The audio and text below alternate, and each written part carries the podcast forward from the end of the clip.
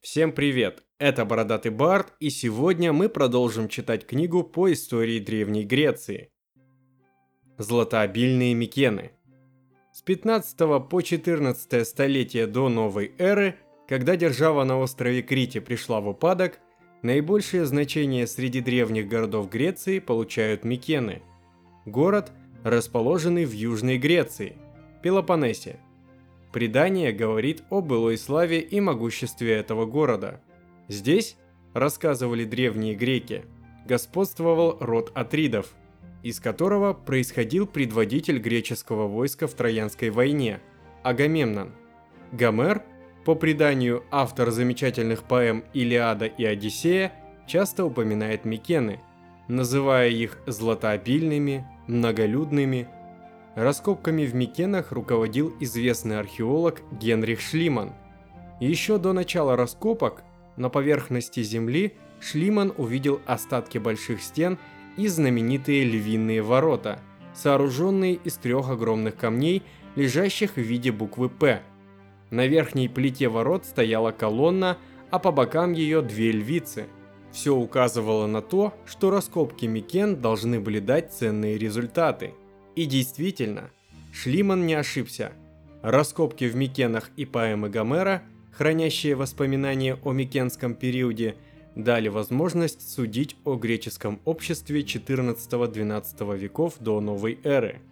Недалеко от Львиных ворот Шлиману удалось обнаружить могилы микенских царей.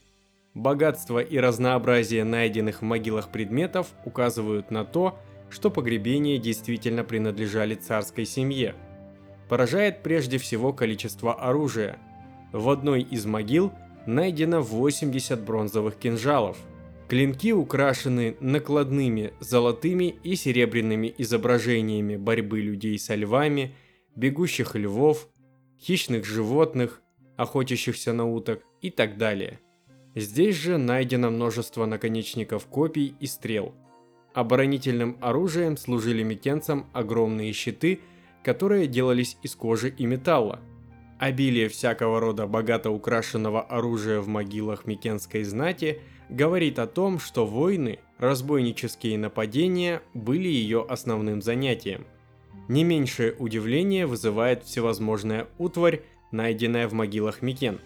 Особенно разнообразны сосуды. Кувшины, вазы, кубки, сделанные из меди, серебра и золота. На металлических сосудах часто изображали сцены из военной жизни.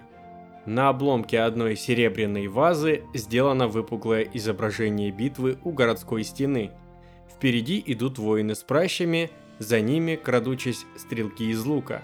Далее воины с мечами и щитами.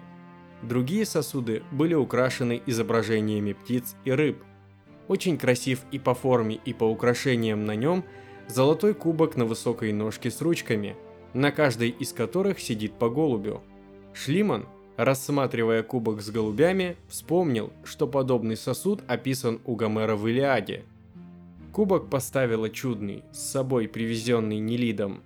Весь золотыми гвоздями обитый, имел он четыре ручки, и около каждой из золота по две голубки, словно бы зерна клевали.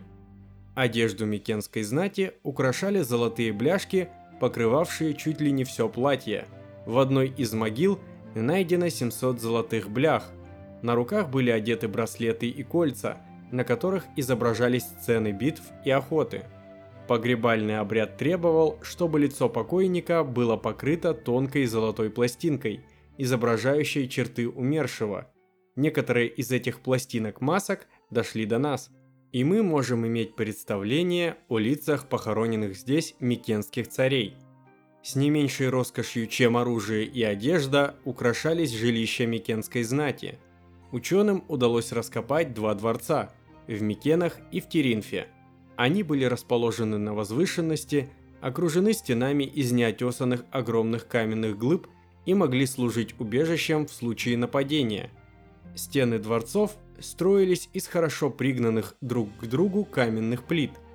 В центре дворцов Микенской эпохи находился большой зал с очагом, окруженным четырьмя колоннами. На стенах дворцов, особенно Теринфского, были фрески с различными рисунками.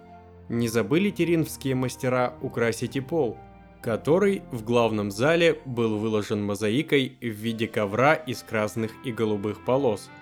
Уже в древности люди задавали себе вопрос, кто мог построить стены микенских дворцов и окружающие их городские стены из огромных каменных плит, вес которых иногда превышал 100 тонн. Вспоминали о циклопах, страшных одноглазых великанах, описанных в Одиссее Гомера. К одному из таких циклопов, по словам Гомера, попали Одиссей и его спутники. Некоторых из них великан проглотил, остальным удалось спастись лишь благодаря хитрости Одиссея. Постройки в Микенах греки более поздней поры называли циклопическими. Видимо, они считали, что только великанам-циклопам по силам было соорудить подобные здания.